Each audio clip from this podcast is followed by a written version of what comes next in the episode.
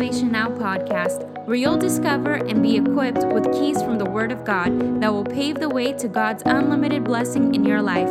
Now, here's your host, Evangelist TJ Malcanji.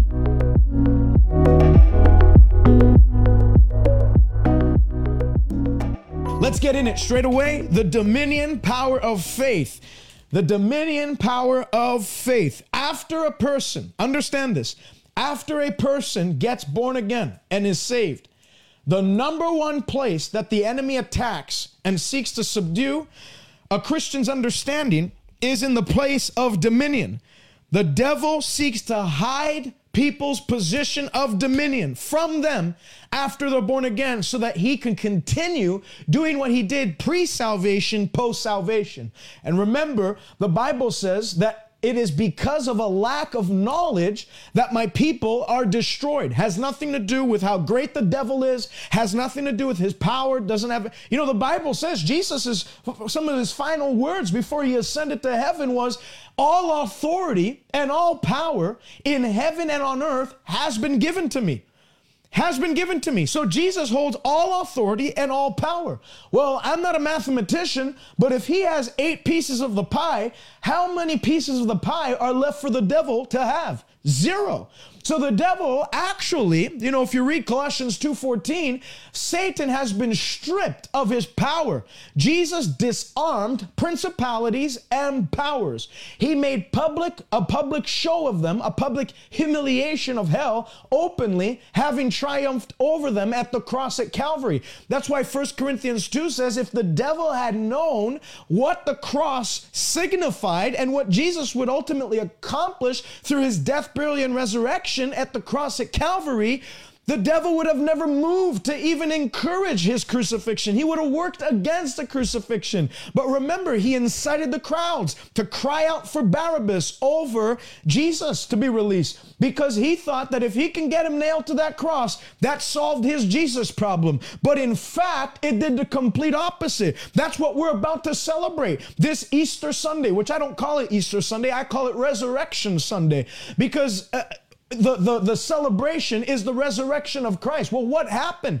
You know, people think that tomorrow's Friday, Good Friday, that Jesus just stayed in that tomb dead for three days doing nothing. No, something happened behind the scenes. The Bible says when he was dead, he descended to the lowest. He went to the devil's headquarters. He stripped the keys. You remember when Adam sinned, he sold the keys of death, of, of, of dominion over to the devil. He legally, though he Though he didn't have a, a, moral right to sin, he had a, a, legal right to sin, and he legally handed over the keys of dominion to the devil. And so the devil had legal authority over the earth for a time. But the scripture says when Jesus died, he went to the lowest, located the devil's headquarters, and fulfilled the prophecy of Genesis 3, which was you have cru- you have bruised man's heel. You gave him a temporary problem. But one will come from his from his seed, which will crush your head. That's what Jesus did. He crushed the head of the devil, stripped the keys of death, hell, and the grave, stripped the keys of dominion that the devil had over earth. He ascended on high. And when John on the island of Patmos saw him, he fell as one dead. Jesus lifted him up with his right hand, which is amazing because it shows as great and as magnificent and as powerful as Jesus is. He is meek and lowly of heart. And though John had every reason to fear Jesus. Because of redemption, Jesus lifted him up and said, Don't fear, don't be afraid. I am he who was dead, but behold, I'm not dead. People, you know, they see Good Friday and they put a frown on their face. You know, this was the day Jesus died and this is the day he was treated so spitefully. Yes, he was. But we already, it's like, you know, knowing the end of the story ahead of time. Even though in the story it seems like there's a lot of negative things that happen, we have joy because at the end, he rose from the dead and he ascended on high and told John, I have now the keys of death. I have the keys of hell. I have the keys of the grave. I have the keys of David that I can open and no man can shut. And he said, I'm giving you the keys of the kingdom that wherever you go, you will bind and it will be bound from heaven. You will loose and it will be loose from heaven. That's why I'm talking about the dominion power of faith. Because when Jesus died and rose again, it sealed de- the devil's defeat and it sealed and established the fact of your dominion over Satan. That you don't have to run around through life hoping that he doesn't pop his ugly head around your life, hoping that he just un- ignores you or doesn't know you or doesn't doesn't um, doesn't doesn't uh, doesn't doesn't come your way. You can do what the Bible says now because of the power of Christ in us. You can submit to God. You can resist the devil. We now have this resisting power because of our of the dominion power of faith to resist the devil, and he will flee from us. That's why it, it irks me when I see Christians down, when I see Christians suffering, when I see Christians suffering mercilessly at the hands of the devil because it's all because of ignorance. It's due to the fact that they don't truly understand the full power of redemption. That you're no longer at the mercy of the devil. You're no longer subject to the devil because of Christ's dominion at the cross and triumph of the cross. And then that transference of that, that authority over to his church, the body of Christ. We now have the power to to, to have the devil subject to us, the power to overwhelmingly conquer Satan's forces and darkness everywhere we go. We now have the keys of the kingdom so that the devil is no longer is, is no longer an issue, no longer a problem. And you see that in the early church, in the book of Acts. They don't, you look at the, you read the book of Acts, they're not praying about the devil. They're not worried about the devil. They're not scratching their heads, uh, wondering what the devil was going to do next. They were like a Holy Ghost bulldozer. Everywhere they went, the devil cleared out of their way. The devil wasn't an issue to the early church. Why is it that the devil has become an issue to this modern church? We have to go back to that primitive Christianity. And why did the exercise that way because they understood some things that have been lost through the ages in our in the church. They understood they had a profound understanding of their dominion. They understood what Jesus said in Mark 16. They that believe on me, these signs are going to follow them. They will cast out devils. They'll pick up deadly serpents and they'll they'll not be harmed by it. They'll lay hands on the sick and the sick will recover. Doesn't say that they're going to be, you know, uh, they're going to be having a, a hard time with the devil devil. That they're going to ultimately, when they get into certain regions, they're going to have to watch out because certain principalities and powers are more hard and difficult than. No, you'll cast out devils. Easy. There, there's no, there is no sense of difficulty in Jesus' word. That word cast out literally means to throw out, to expel, to like when you get expelled from school, you're not allowed back in. That's what Jesus said. You're going to expel devils. You're going to cast them out. You're going to throw like like a guy getting thrown out of a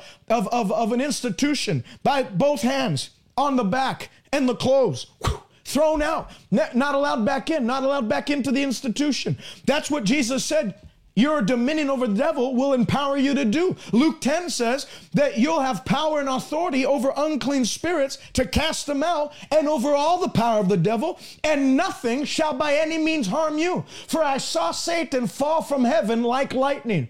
And when he fell, it marked your rise and your rise to the top. So get rid of this. You know, there's four types of Christians. There's one, the type of Christian that doesn't know that the devil even exists. They just think everything is just natural. Everything has a natural explanation. They never, they, you know, they ignore the reality of the demon world and the spiritual world and, and, um, they're totally ignorant of it. And as such, the Bible says we're not ignorant of their devices lest we should be taking advantage of them. Because they're ignorant, they're taken advantage of. Secondly, there's people that know of the devil, but they're afraid of him. They don't know what to do. They, they're, they're ignorant as to how they can handle him because they've not been taught by the word. And so they're wrongly taken advantage of. Then the third type of Christian is there's the people that are constantly in spiritual warfare, trying to battle demons, trying to, you know, uh, fight and sweat fully and with all their strength, trying to bind everything everywhere they go and never seeming to have victory over it. Always having this, this, this, um, this, this battle, this hard hard struggle with the forces of darkness and they never seem to break free from it. That's the third type of Christian. There's the people that are, you know, constantly in every service, binding and loosing every three minutes because the devil's like some slippery fish that just comes out of your hands. But then there's the fourth type of Christian, which I believe it's you. And if it's not you, it'll be you by the end of this broadcast. This is the type of Christian I am. It's the one that understands Satan's defeat and Jesus' dominion and the church's dominion over him. It's the one that truly understands that the devil was conquered at the cross, and Jesus didn't conquer the devil for himself, he conquered the devil for us. Jesus didn't get victory over Satan for himself. The Son of God was made manifest to destroy the work of the devil for us. That's the fourth type of Christian, which I pray by the end of this broadcast, you're going to enter into that realm of Christianity where, yes, we don't wrestle against flesh and blood, but against spiritual forces of wickedness and and uh, and and principalities in dark places. But the Bible says the weapons of our of our warfare they're not carnal, but they are mighty through God for the pulling down of strongholds. Yes, there's a wrestling match, but you know what? Something something that I noticed if I got into a, a wrestling match with um, Floyd Mayweather or I got into a boxing ring with uh, Mike Tyson and it was me versus Mike Tyson. We can call it a wrestling match. We can call it a battle. We can even advertise it, but it ain't going to be a long battle because one left hook by Mike Tyson and TJ goes bye bye. Well, in the same vein, the Bible says we don't wrestle against flesh and blood because Paul was trying to say the problem you're facing isn't a natural one. The, the guy that's standing in front of your way, he's being manipulated by dark forces behind the scenes. That boss that just loves to make your life a living hell, he's not doing, doing it naturally. There's there's like a, a, there's an unseen world that's influencing his actions towards you. That's what Paul was saying. You don't pick up guns to fight them. There's a nat, there's a supernatural world that's influencing what happens in this natural world. But the good news is is that the fight's already been fixed because Jesus already gave the devil two black eyes and a cracked head and he did it for you so that now from now on we have the name of Jesus and the power of the word to enforce enforce that victory everywhere we go so that we no longer have to be at the mercy of the devil, tr- constantly struggling with his unseen forces, but rather now we can take our rightful point of dominion and, and uh, authority to walk through life as more than conquerors because of Christ who loved us. So if you'll take a second right now and share this broadcast, get this word out to as many people as possible. This is going to be a life changing broadcast for people. I don't know what's been going on with the algorithms on YouTube or whatnot, but usually at this point we have like 120 people, 130 people. We're only at 84. I don't know if it's if it's lack of sharing or if it's the actual YouTube algorithm. They're trying to like shadow shadow us. I have no idea, but Let's try and get these numbers up, not for the sake of having high numbers, but more numbers means more people being exposed to the truth. And the Bible says when you know the truth, the truth will set you free. Let's get in it. So, the dominion power of faith. I want to start off by reading a little story I read in a book before Faith Can Change Your World by Lester Sumrall. And this is the story he tells. It's like a parable. He says, Suppose someone kidnaps a king's only son, the crown prince of the realm and later the child is abandoned. A beggar finds and adopts the boy, having no identity of his uh, no idea of his identity. Now the child of the king eats as a as a beggar, clothes himself with filthy rags, and begs from house to house.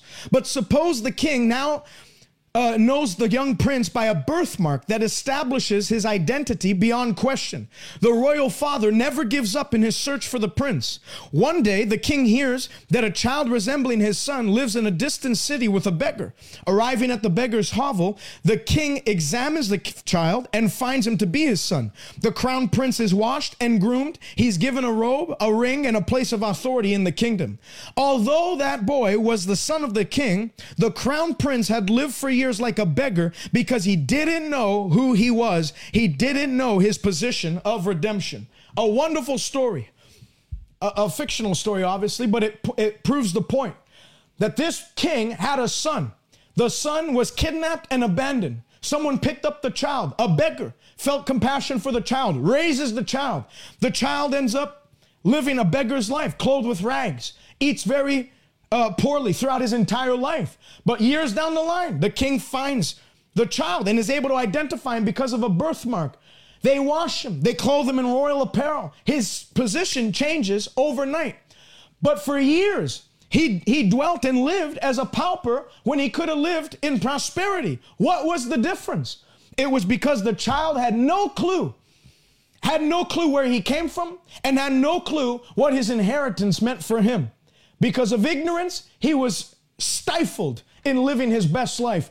There are three reasons the Christian is hindered in this dominion walk in life. Number one is ignorance. The Bible says, Paul said in Ephesians 1, I pray that the eyes of your understanding would be open so that you can see what is the hope of his calling and the surpassing greatness of God's power that's available to you. So, Paul, people would have come to him and said, Hey, Paul, I have this problem. I have this challenge. I have this difficulty. I need to be healed of this sickness. Paul wouldn't say, okay, well, let's just pray that God heals you. He would say, Father, I pray that you'd open up their eyes to see the surpassing greatness of God's power that's already been made available to these people in redemption. But because of ignorance, people are cut off. Oil undiscovered is an untapped resource. Uh, coal undiscovered is an untapped resource. You can be sitting in a house right now, under it is a, a, a reservoir of oil that you don't know is there. And you could be struggling to pay your bills. But under you, if you would just allow a company to dig, uh, as you come into the knowledge of what's under you, you would have had untold riches and wealth. But because you didn't know it's there, you couldn't take advantage of it. The Word of God is the greatest untapped resource there is on planet Earth. Because though there is sufficient power to unlock victory in every single area of your life, because people don't know what belongs to them in redemption, they live as paupers when they're called to live as kings. You know, 1 Peter 2 9 says, You are now a royal priesthood. You're a chosen generation. You're a special possession called forth to proclaim the praises of whom who called you into his glorious light, who once were not the people of God, but now are the people of God, who once had not received mercy, but now have received mercy. But because of ignorance, because of a lack of knowledge, my people are destroyed. The Bible says that he that wanders from the way of understanding will rest in the assembly of the dead. If you don't understand your covenant rights from the word of God, you'll never walk in dominion. You'll always be hindered. You'll always struggle. But when you start to understand what redemption did for you, that you were like that that beggar's child. You were clothed with rags. You were deprived by sin. You were impoverished. You were bankrupt. You had no power to, to conquer the devil's power. You had nothing in you to bring victory. There was nothing. There was unrest and distress. But when Christ died for you and rose again from the dead, he the Bible says he took us out of that horrible pit. He raised us up with Christ, made us to be seated in him in heavenly places that now in the ages to come he might show to us the surpassing greatness of his power that's available to us who believe. Hallelujah. You have to write that in the comment section. I'm seated in Christ. I'm seated with Christ. I'm seated with Christ. Where Christ is, is where I'm at. So ignorance blocks people from operating in this dominion faith. Two, unbelief. So it's one thing to know something, but you got to accept it and believe it as fact. You can't just receive it and discard it. You got to accept it and receive it as fact. The Bible says in Hebrews 3:19, they could not enter in to the rest because of their unbelief. God has a place of rest for you. God wants you to rest from that battle that you've been struggling that depression, that anxiety, that distress of heart, that marital problem. God wants to bring you to a place of rest in your marriage, a place of rest in your body, a, a place of rest in your finances. But the Bible says there's one force that will keep people out, and it's not the devil. They could not enter in because of unbelief. Mark 6 says, though Jesus wanted to do mighty miracles there, they couldn't have mighty miracles ha- uh, done in their town because of their unbelief. Because of their unbelief. Well, that's why we're taking time to build build your faith. Faith is built on accurate knowledge. So what's unbelief? inaccurate knowledge. When you don't quite know what belongs to you, it's, or if you do, but it's not at a point where you actually uh, comprehend it and understand it, where you start to walk in it, you can't have true faith. Accurate knowledge is the is what builds people's faith up. It's when you truly see from the scriptures. You know, Genesis 4, uh, 13, 14, and 15. God tells Abraham, Lift up your eyes and look eastward, northward, southward, and westward. As far as your eye can see, that's land that you can have.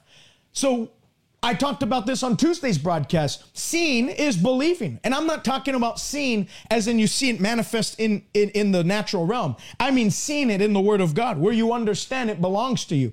That when you understand, you know, if someone left me an inheritance of a million dollars and someone tried to live in that million dollar house that that was clearly left to me, I wouldn't just let him live there. I'd take the legal requ- uh, required steps, legally required steps to boot that guy out of the house so I can live in it. That's what accurate knowledge of the word does. It shows you Satan's boundaries. It shows you that the devil can come this far, but he can't go that much further. He can't come further. He can't encroach. He can't approach. The Bible says pestilence can stalk in darkness, problems can stalk in darkness, but they can't come near me to the point where I'm defeated. Hallelujah. So faith in or understanding rather accurate knowledge of the word of God shows you Satan's boundaries where he's not allowed to come and touch, where the, the extent of his, of his dominion relies. But some believers don't understand that. So they, he comes in like a thief, comes into their homes, puts sickness on their children, does whatever they, he wants to do, and they know, oh, this must be a natural part of life. No, it's not. Legally, redemption brings certain things to you.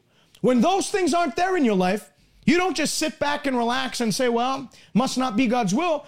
You start to see that the devil's a thief. He tries to take what doesn't belong to him and surely. That's why it's proof. When the devil comes to steal health from you, it's proof that health belongs to you. But what do you do? You don't just sit back and relax, hope he leaves. Your accurate knowledge of the word that tells you by his stripes you're healed, that redemption paid healing for your body, paid for healing for your body, you rise up now with a violent faith. I refuse to be defeated in this area. I refuse to be sick. That's where people start to make violent proclamations. I refuse to be sick. I refuse to be afraid. I refuse to be defeated. I refuse to give up and quit. He that began a good work in me is going to complete it because I'm on the winning side. Faith empowers me to overcome not to under not to, to be defeated to overcome. And so when you understand that it produces a sense of violence where you don't put up with the devil's crap anymore. You say enough is enough. I'm not tolerating this thing anymore.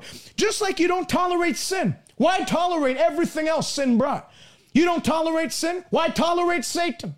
Why tolerate? I want to bring you to a point of of of holy aggravation, if that's even a word, a holy indignation, let's say that, a holy anger, to be aggravated in a holy way.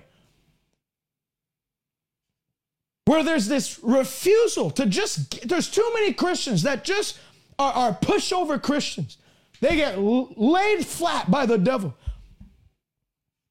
Never have a, a, a reaction to what the devil's trying to bring on their life, and as such, they live as more than conquered rather than living as more than conquerors. And then the third hindrance to sin, so ignorance, unbelief, three is sin. That's an obvious one. Sin lowers people. You can't ride high when you're brought low by sin.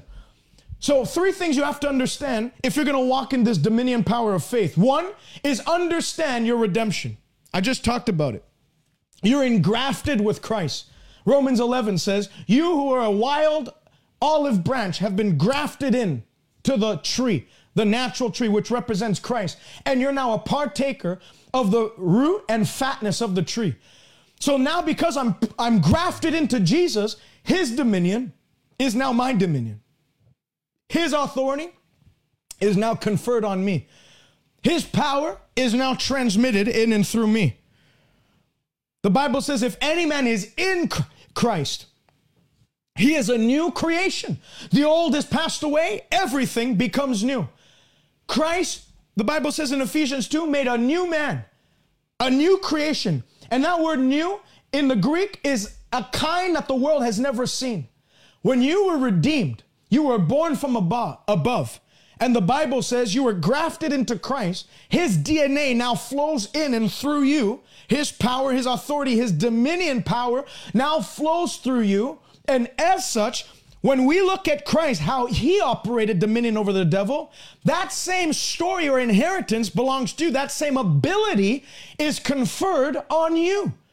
You don't see Jesus wondering if he was going to get sick this week or if Jesus was wondering that, you know, if I go into the region of the Gadarenes, that there's, I heard there's a principality. There's actually a demon possessed man that is rumored that he has over 2,000 demons. I don't know what I'm going to, I'm going to have my work cut out. He didn't fear demons. The opposition feared him. The devil came, bowed before him and said, What have we to do with you, son of the most high God? Have you come to torment us before the time?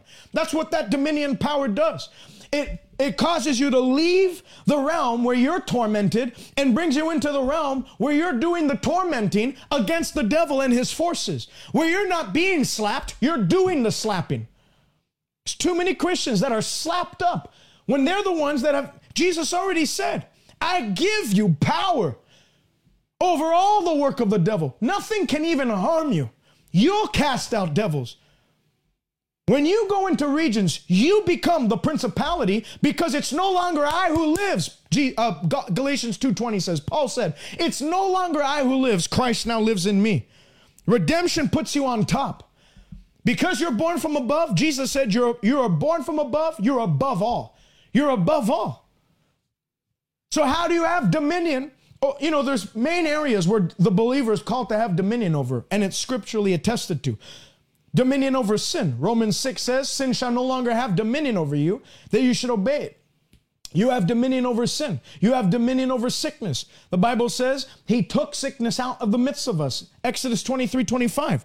You have dominion over depression. The Bible says that we are to be anxious of nothing. But the peace of God is to guard our heart and our mind in Christ Jesus. Isaiah 26 3. They look unto him, and he will keep in perfect peace those whose eyes are stayed on him. So depression doesn't uh, connote peace and joy, it's the opposite. The Bible says that God will give you perfect peace as you keep your eyes fixed on Him. So the believer's called to have dominion over depression. But why is it that there's believers that it seems like they're being dominated by these things rather than doing the dominating, the dominating? Well, because because they don't understand this number one fact. Redemption has repositioned you over these things. He that is born from above is above all of these things. Sickness is far below you.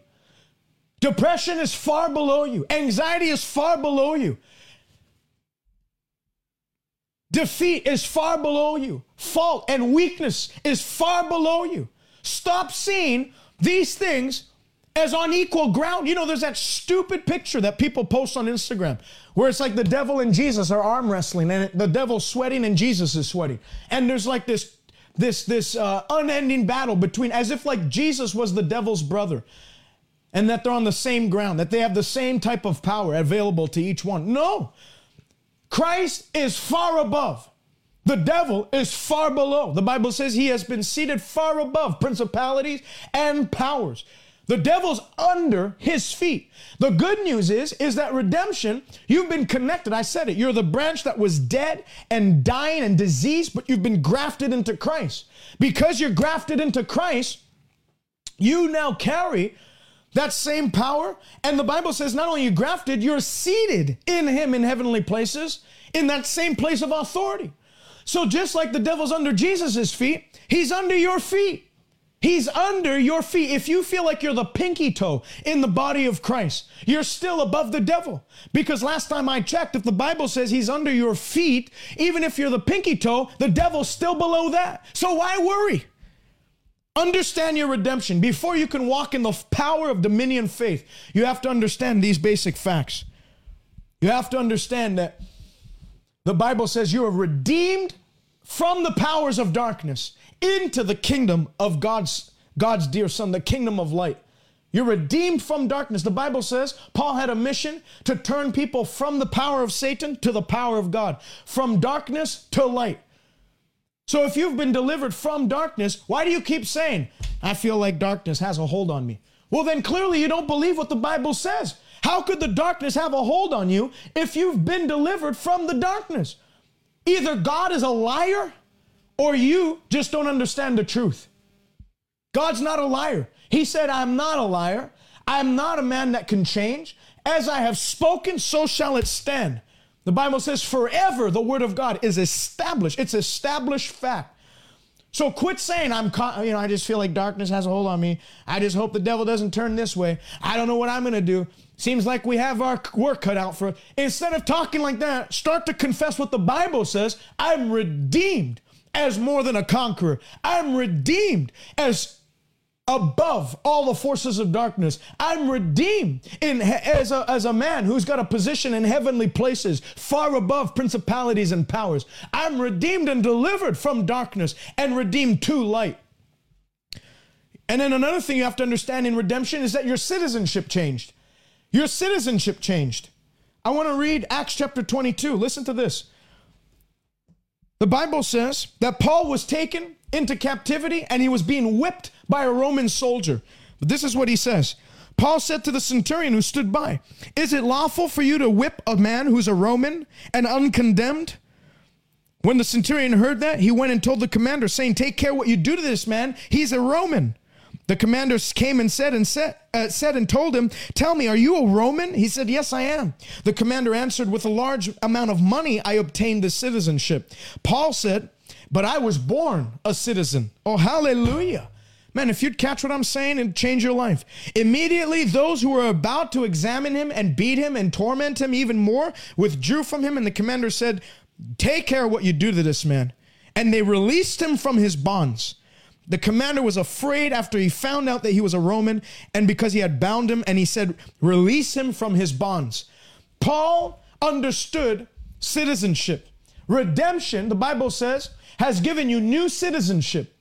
You're no longer a citizen of sin in the land of sin, under the tyranny of the devil, under the kingdom of the devil. You are a citizen of heaven, the Bible says, and your kingdom not your kingdom your citizenship is in heaven romans uh, philippians 3.20 our citizenship is in heaven so now because you're a citizen of a new nation a new kingdom the laws that govern the old kingdom of sin and satan which was death disease poverty and all those things that unfortunately still rule over christians to this day because they don't understand what i'm about to say they're, unnes- they're, they're uh, mercilessly beaten just like Paul was being whipped and scourged until he mentioned his citizenship.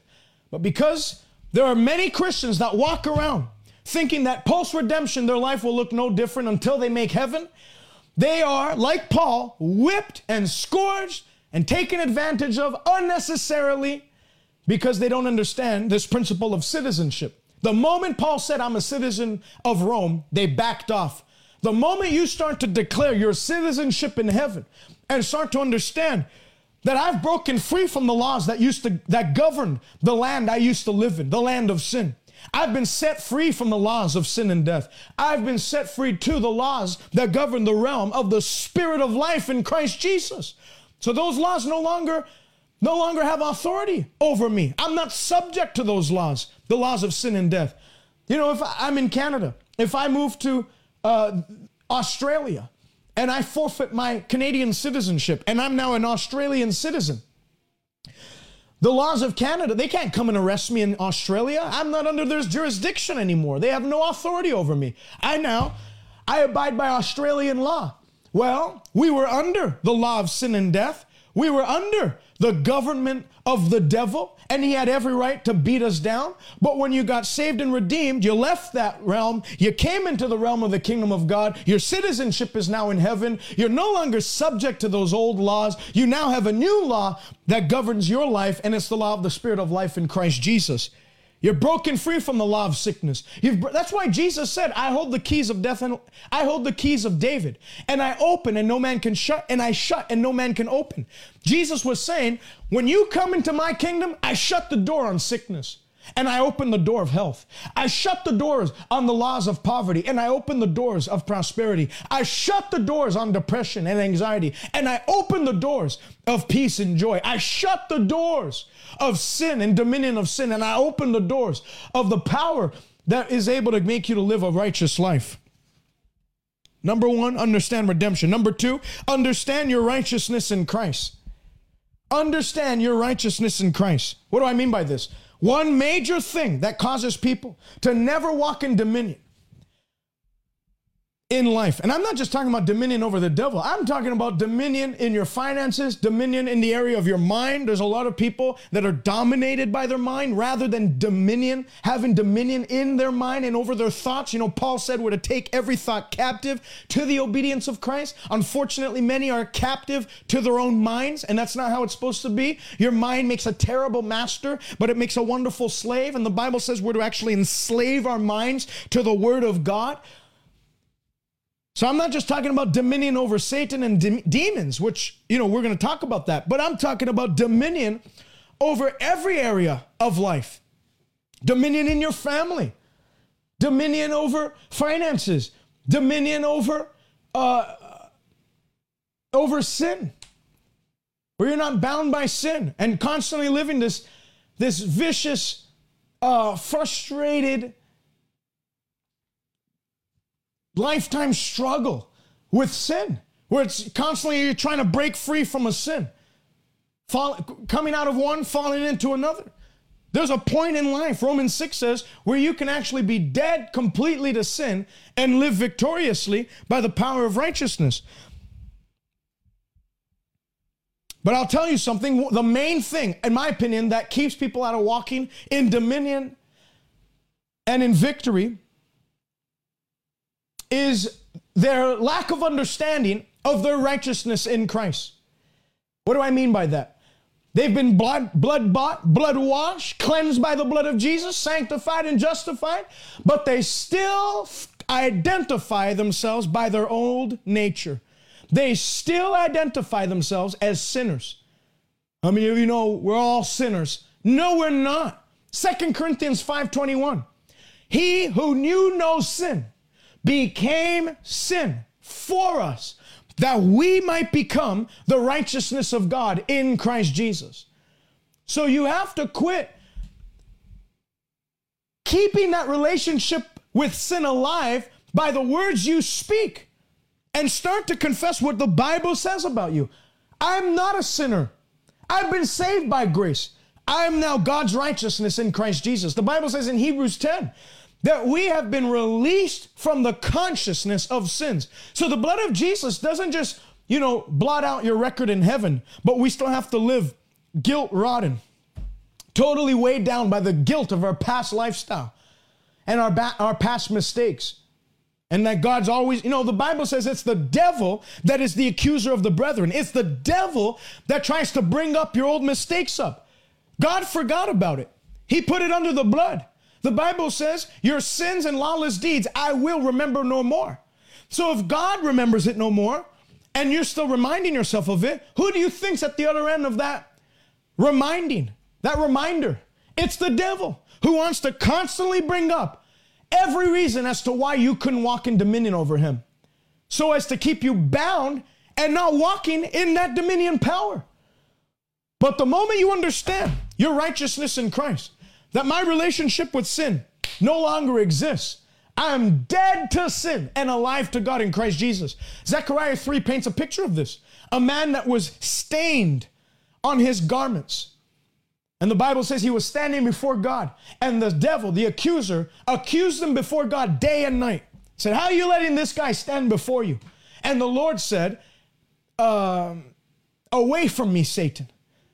And he commanded one of the angels to get to get the the dirty garments off that man and to put on him clean white garments, which is a symbol of what Jesus did for you in redemption.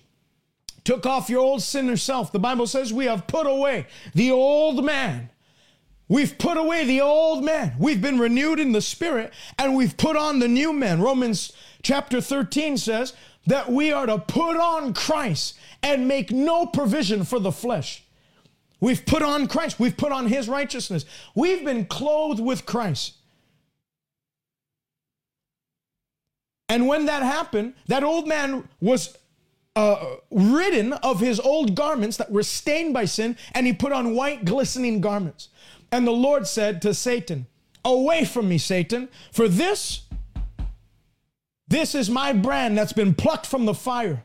And though his sins were as red as scarlet, they've been made white as snow. Though they were as red as crimson, they've, made, they've been made white as wool. So when the devil tries to remind you of your past, everything you've done that should disqualify you from walking in victory, start to remind him of what the blood of Jesus did for you. Remission of sin. That's not just the sin is covered somewhere, but it can be uncovered. No, it's been wiped out, blotted out. As far as the east is from the west, so has he blotted out our sins from his sight. I am redeemed. I've been cleansed by his blood. I've been made white as snow. The devil wants to remind you of your past, remind him of his past. How many times he's failed? How many times he's been defeated? How many times he's brought up this plan that seemed glorious in his sight to wipe out the children of God, but every single time it got struck down and failed. And then remind him of his future. In Revelation 20, it talks about a lake of fire that the devil, the false prophet, and the beast, and all them that allied with them will be thrown into the lake of fire, which is the second death. And they'll be in torment and in that place of fire for, for an eternity, where the worm will never die and the flame will never be quenched. You should write that in, in the comment section.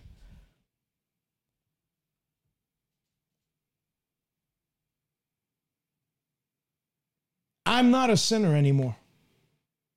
Write that in the comment section. It's a powerful confession. I'm not a sinner anymore. Because there's too many preachers that teach people to call themselves sinners. I mean, you know, we're all just sinners. We're all depraved, wretched human beings. We were that. We were those things. But the blood of Jesus, by grace, has converted us into something new.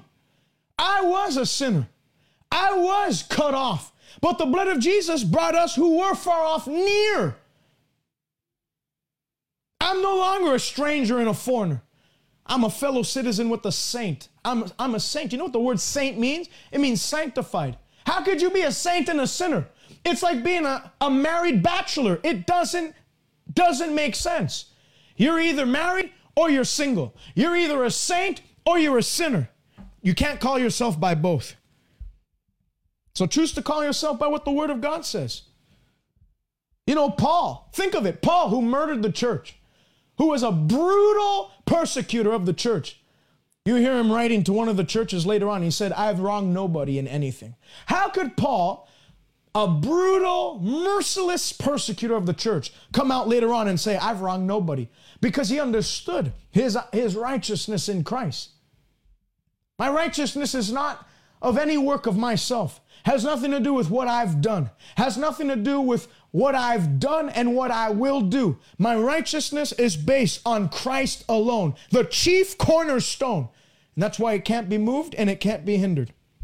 Number three thing you have to understand if you're going to walk in dominion power is understand Satan's origins and understand his defeat.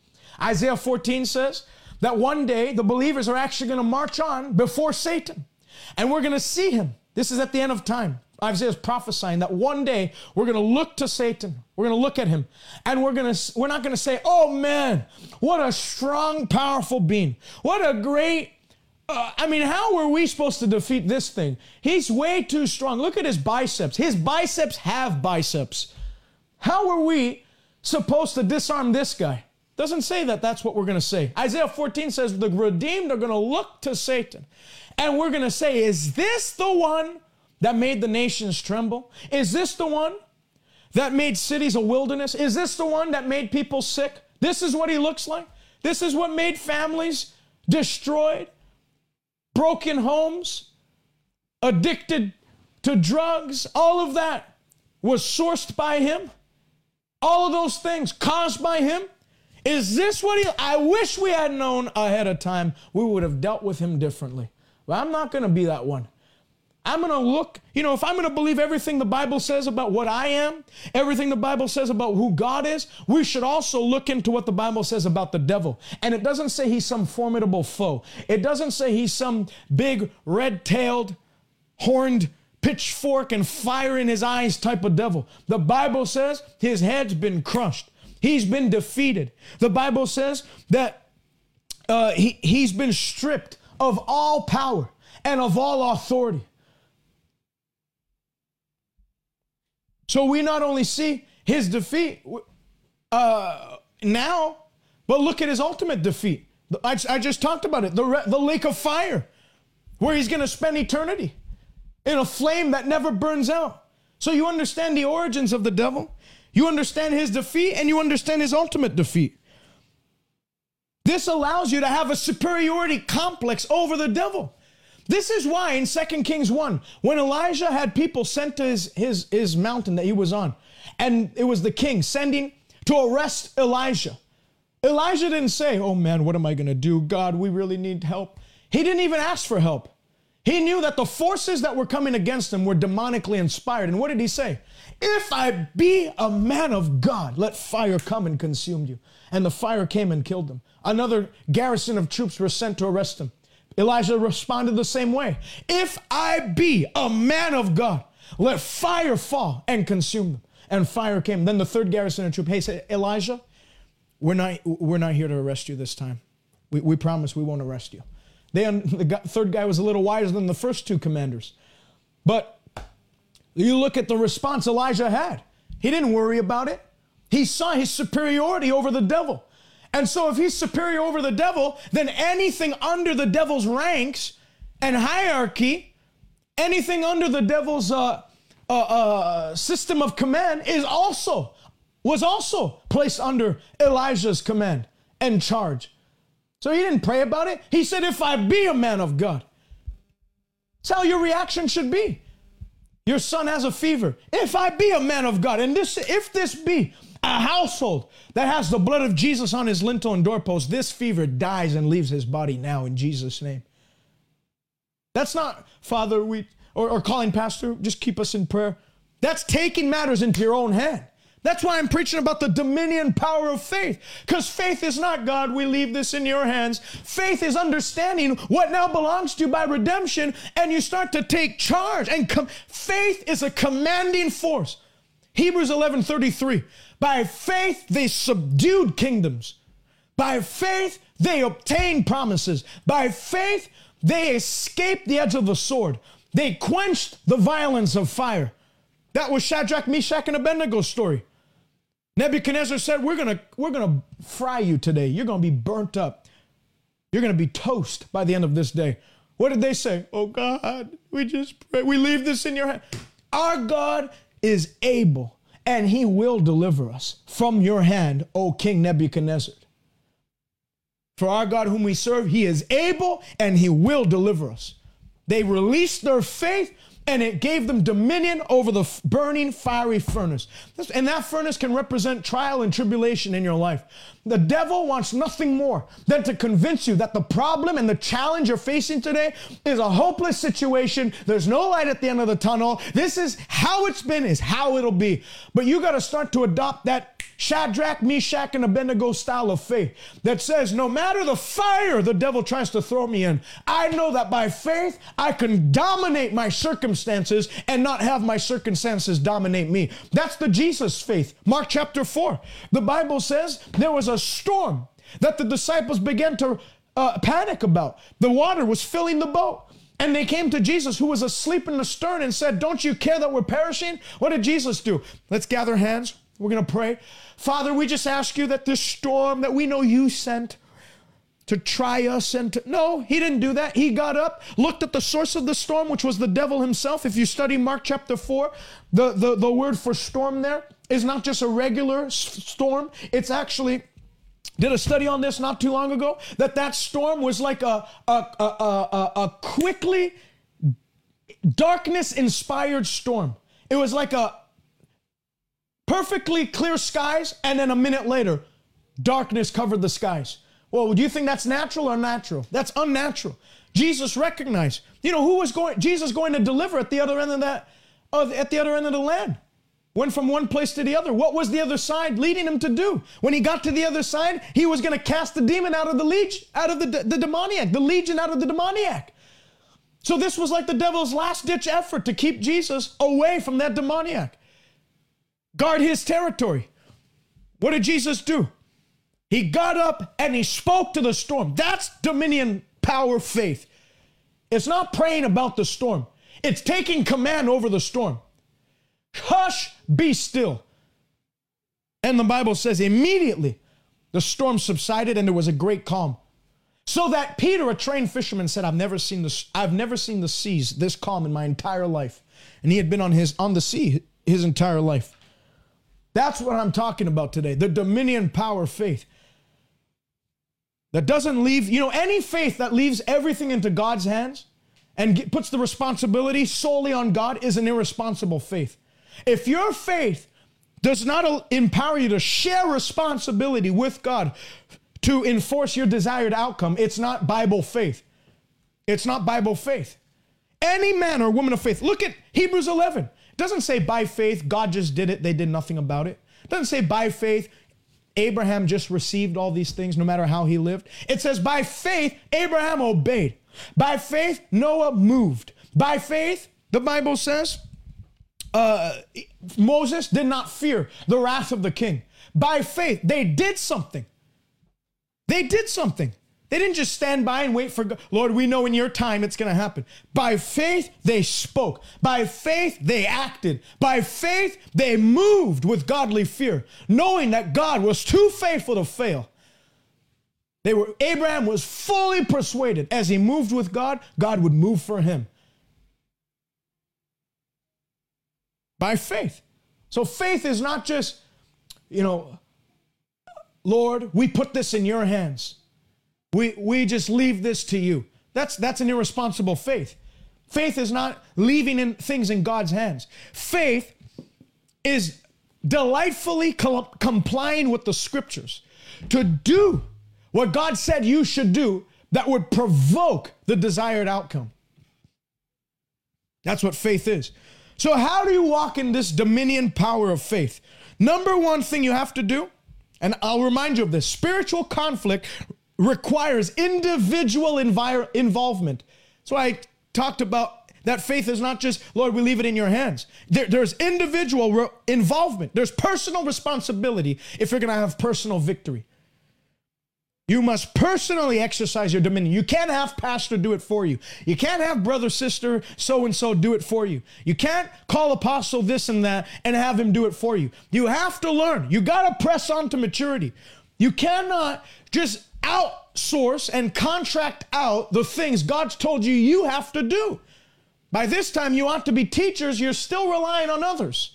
There has to be a point where you you evolve spiritually, you mature spiritually into someone who who carries their own dominion faith, into someone who is themselves casting out devils not relying upon the faith of another, not piggyback faithing. You know, people are piggyback faithers. They piggyback on everyone else's faith because they don't want to take the responsibility to develop their own faith. They remain nursery Christians, infant believers, always looking for another person's milk bottle to drink from instead of pressing on into maturity. Jesus gave you a badge of authority. He didn't give the apostle, evangelist, pastor, prophet, and teacher the badge of authority, and then everyone else has to depend on their authority. He's given, the Bible says, they that believe, these signs shall follow. The Bible says in Ephesians 1 3, blessed be the God and Father of our Lord Jesus Christ, who has blessed us, not blessed the fivefold ministry, who has blessed us if you consider yourself to be a part of the body of Christ, you're included in the us with every spiritual blessing. And part of that spiritual blessing is you've received a badge of authority. So quit complaining to the mayor and quit looking to other police to get the, you know, God gave you the badge of authority. You've been listed as a policeman in God's, in God's, uh, God's realm.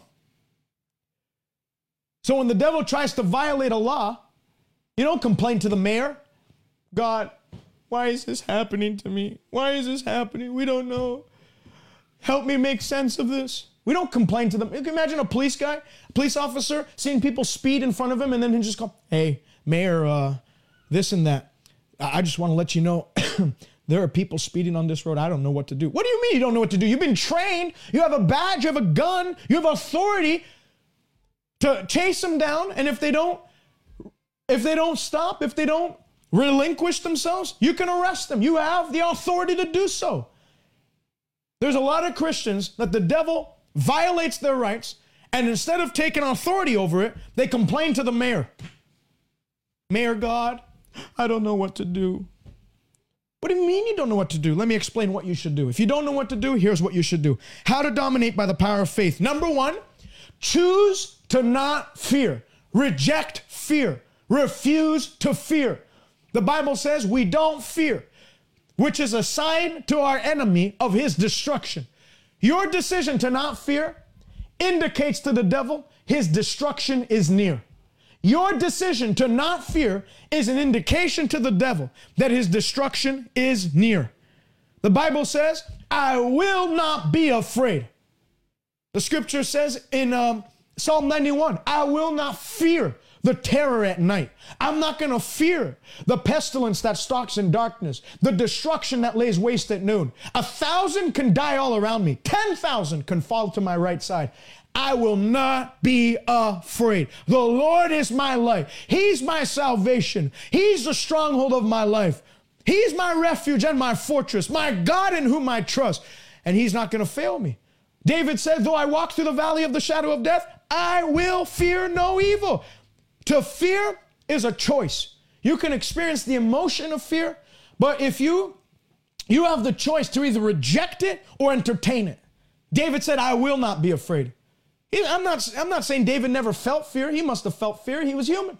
But he chose not to entertain thoughts of fear and feelings of fear. So, how do you reject fear? By filling your mind with faith. Uh, Paul says in the Philippians 4, he says that we are not to dwell on things that are not true. Finally, my brethren, whatsoever things are true, whatsoever things are pure, whatsoever things are excellent, if there's anything worthy of praise, if there's anything that is excellent, there's anything noble minded, dwell on those things. Don't be anxious about anything. Well, Paul, that's very insensitive. If you understood anxiety, it's not like we want to be anxious.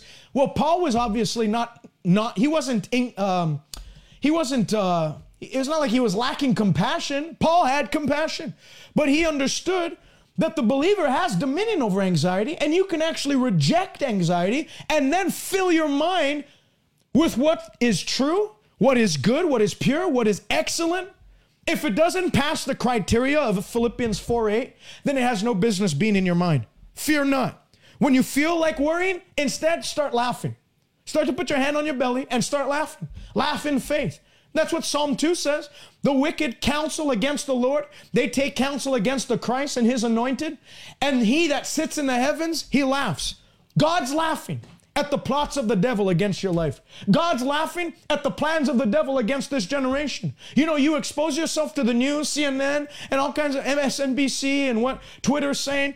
You'll end up filling your heart with sorrow and heaviness and anxiety and worry because of all the possible things that analysts are saying and projecting could happen.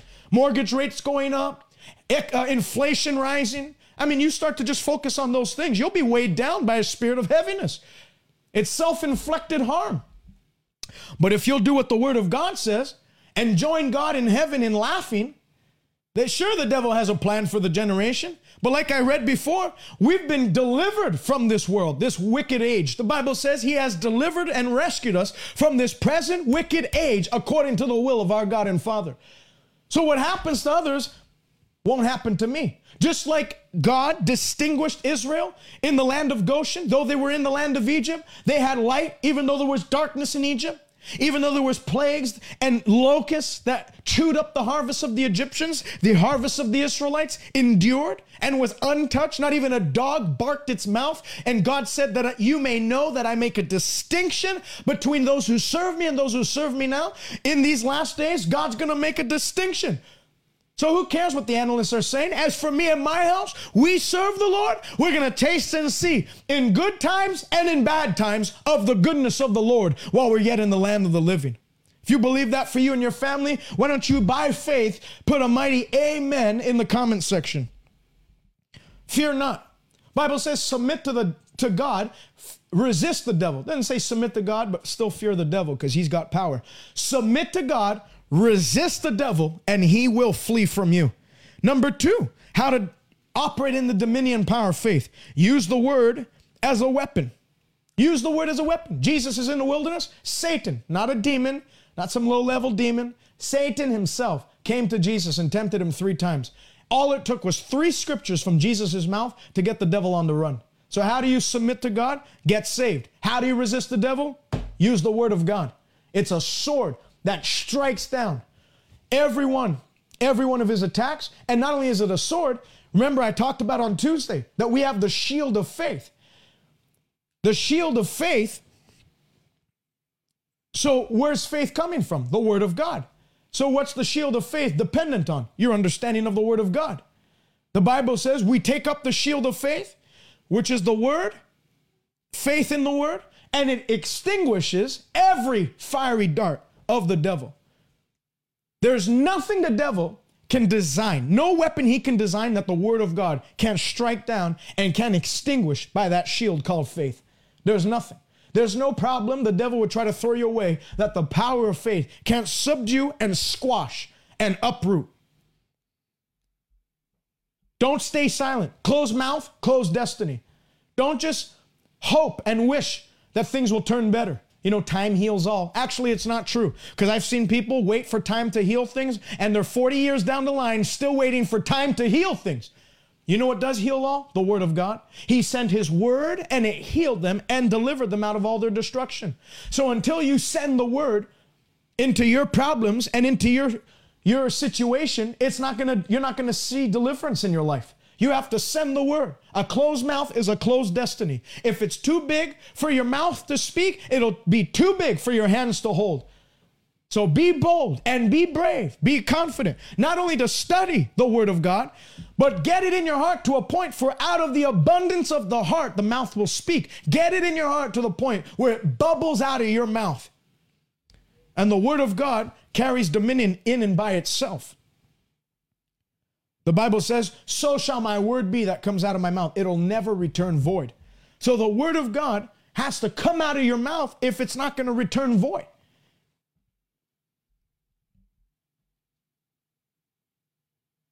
You can be a man or a woman of dominion by giving the word first place in your life. Number three, way to operate in dominion faith is using the name of Jesus. Got to learn to use the name of Jesus. The Bible says he received that name by inheritance because he was the son. Today you are my son, I have begotten you. He received that name by bestowal. It was conferred to him or given to him. The Bible says because of his obedience to the point of death on the cross, there was given him a name, there was bestowed upon a name that is above every other name in heaven, earth, and under the earth, that at the mention of the name every name every knee should bow and every tongue confess Jesus is Lord. So it was given to him and then number 3, he received the name by conquest. The Bible says he has uh, he has received a more excellent name when he has purged, purged us of our sin and has sat down at the right hand of the Father. He sat down in the place of a conqueror and he received the name by conquest. And that name is above every other name. So it's above the name of cancer. It's above the name of depression. It's above the name of marital distress. It's the it's above the name of anxiety. It's above a name of every name that is named in this age and in the world to come. And it gets those those enemies, it makes every enemy of your life bow. Because and the great thing is we have legal power of attorney uh, in that name. What's legal power of attorney? Well, legal power of attorney signifies uh, the the privilege of somebody being able to act in another person's stead. So when Jesus said, In my name, you'll ask anything and it will be done for you, he gave us legal power of attorney that we can speak anything in Jesus' name, obviously, if it's in God's word, and God will back that command up with his resources, his power, and his authority to enforce that thing on the earth. So the legal power of attorney of a thing is dependent, how powerful that legal power of attorney is, is dependent upon how powerful uh, how powerful the name is. So if, if God was semi-powerful, then even if we had full power of attorney to use the name, there'd be limitations in using that name.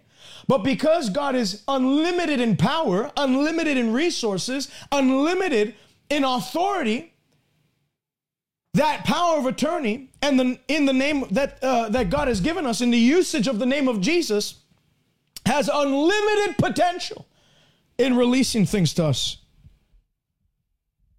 The name of Jesus is God conferring on you legal power of attorney to speak a word by the word of God, backed up by that name, which then connects all of heaven's power and resources to go to work in enforcing that thing in your life.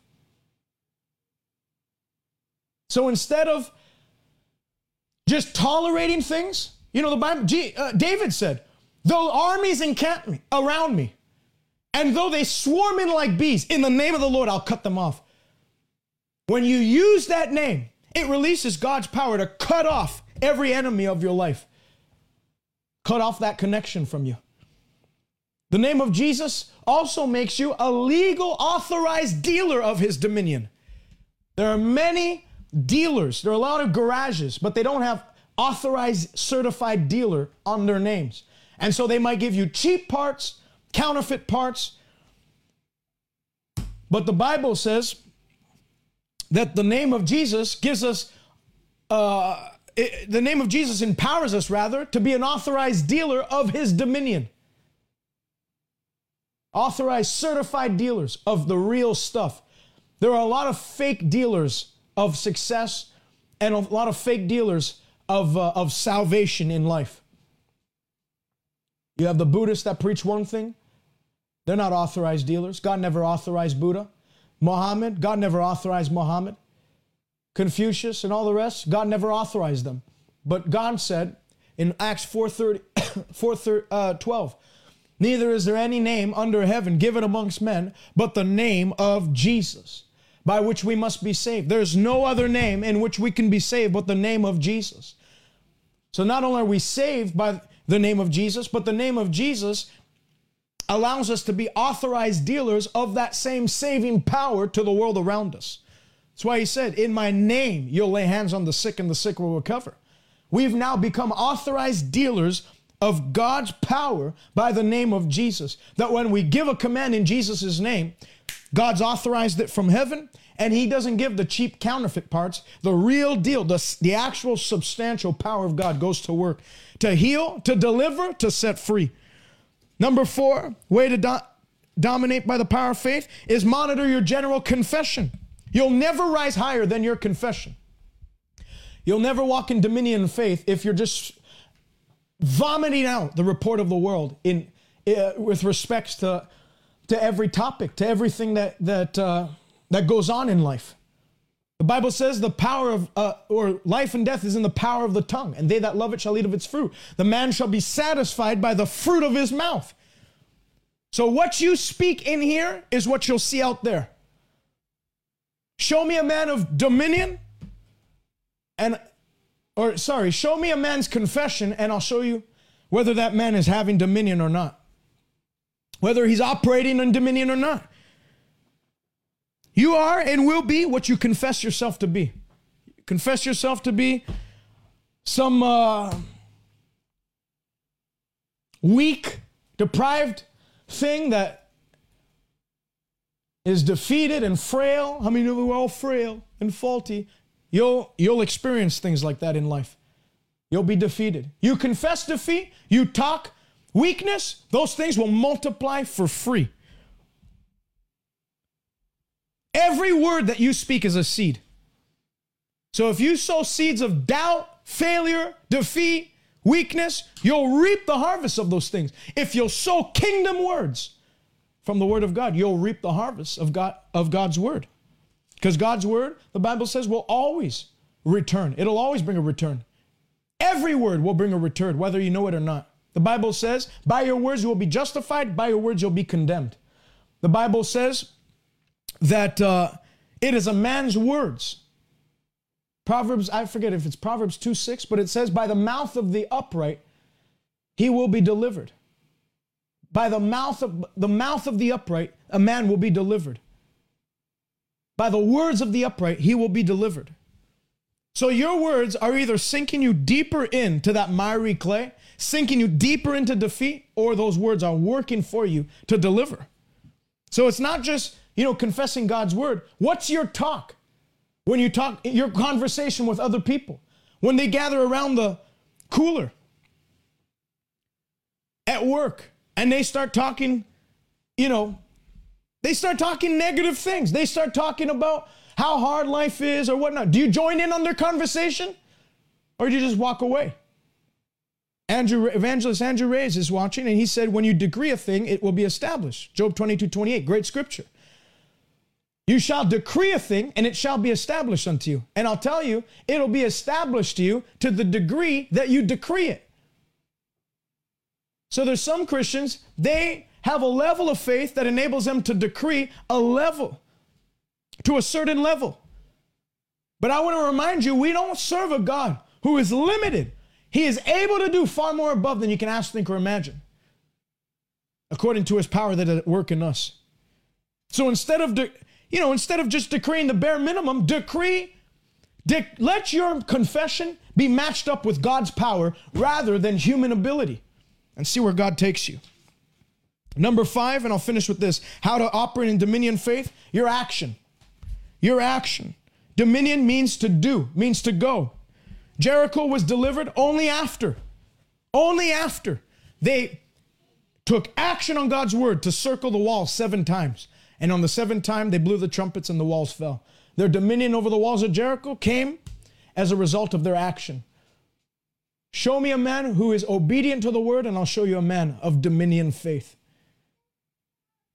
That man that was blind wanted dominion over blindness. God said, Go and wash in the pool of Siloam. He went, washed, and it's only in acting that he had dominion over blindness.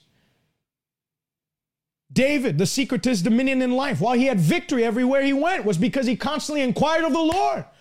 Lord, what next step should I take? And it's in taking those steps that it enforced his dominion on the earth. Those are five ways you can walk in dominion faith today. Don't speak, you know, faith words and then take doubt and unbelief actions and expect to arrive at a faith harvest. Faith is not just in big talk. Cheap talk faith brings nothing. Idle talk faith brings nothing. Faith is in your labor too.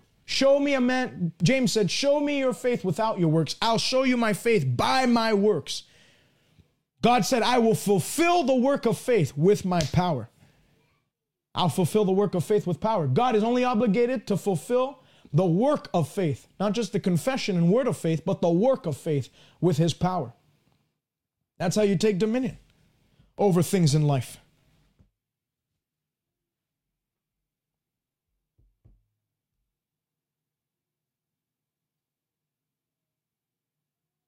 Where are three areas that you, you absolutely need to have dominion in? The area of your body, sickness and disease, the Bible says that He Himself bore our sickness and carried our pains.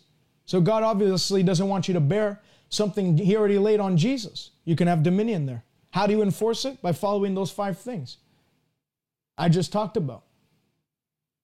Confess the word over it. Then take action. Get the oil, put it on your head. Pray the word of God, the prayer of faith, and receive your healing by faith. Two, in the area of your mind, take every thought captive. So Number one area God wants you to have dominion in is in your, in, in your body, your flesh. The Bible says you are God's temple. Glorify Him in your body and your spirit. God cares about your body. Doesn't want some weak, emaciated body. He wants you to be strong. Two is in the area of your soul, your mind, your emotions. You can have dominion in that area. You can take every thought captive to the obedience of Christ. And then number three is in your spirit dominion over sin, dominion over the antichrist spirit of this world. Because in the last days, there's going to be seducing spirits, doctrines of demons, and unfortunately, many in the church are going to be caught up in it. And, going to, and we've seen in the last two years many Christians that have sided with the Antichrist spirit. Don't even know it, but they are. That's why the Bible says, if possible, even the elect can be deceived. Unfortunately, there are many that have been deceived by the Antichrist system in the last two, two and a half years. So in the last days, uh, God wants you to know that you can actually have dominion in this spiritual area where you're not compromised and you're not some patsy Christian that goes with every flow of doctrine, going with the trend, going with what's pro- uh, popular in the time, but that there's a backbone. See, that's what dominion over sin empowers you to do. Keeps you uh, strong in the word of doctrine and gives you a, a, a spiritual backbone and resistance against the Antichrist spirit. 1 John 4 3, there are many Antichrist spirits in this world, and behold, they're already in the world. Do not fear evil spirits, for there are many Antichrist spirits, and behold, the Antichrist spirit is already in this world. That's what 1 John 4 3 says. But greater is he that lives in you than he that is in the world. God want God's Jesus isn't coming back for a weak, emaciated church. He's coming back for a, a, a strong church without spot, without wrinkle. And I believe God, you're going to be a part of that church in Jesus' mighty name. Let me pray for you. For everyone that's watching right now, if you've never given your life to Jesus Christ, you need to do that right now. The number one requirement to walking in this level of dominion is you need to be saved. He that has the Son has life. The Bible says only that which is born from above is above all. Can't have authority over these things if you're playing and toying with sin. Your sin will find you out. The Bible says that a man's sins will bring sorrow. It'll uh, uh, uh, uh, many sorrows will come to him that hastens after other gods. That means if you're if you haven't made Jesus Christ your Lord and Savior, you're a magnet for sorrow and hardship in life. But Jesus said, "Come to me all that are weary and heavy laden, I'll give you rest. Take my yoke upon you; it's easy and my burden is light." Give your life to Jesus today. It's not an option. Give your life to Christ. Time is too short. Eternity is too long. Hell is too hot. Heaven is too real for you to spend an eternity away from it. And God is too good to let you to let you go to hell. That's why we celebrate Resurrection Sunday. It's the celebration that while we were still in sin, God demonstrated his life, his love towards you If you think God's abandoned you and He doesn't love you, it's the devil's voice. God demonstrated His love towards you while you were still in sin. He sent Jesus to die and shed His blood for you.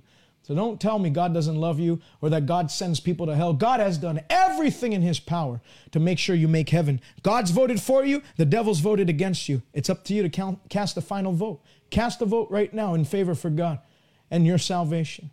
Believe. Pray this with me. Say, Father, in Jesus' name, I repent of my sin. For I believe that you raised Jesus from the dead. I turn to you. I confess Christ is my Lord. Fill me with your Holy Spirit. Where I was weak, make me strong, and I'll never be the same again. In Jesus' name, amen. If you prayed that prayer, I'd love for you to get in contact with me salvationnow.ca. The first link that pops up on our website is I just got saved. Click it, fill out that form. There's a video at the bottom of the page. Four basic things I would tell every Christian. It's going to greatly help and assist you um, and, and, and give you clear instructions as to what you should do now. So go and do that. Stay connected with us by visiting us on Twitter, Instagram, or Facebook by searching at TJ Malcangi or visit us online www.salvationnow.ca. God bless you, and until next time.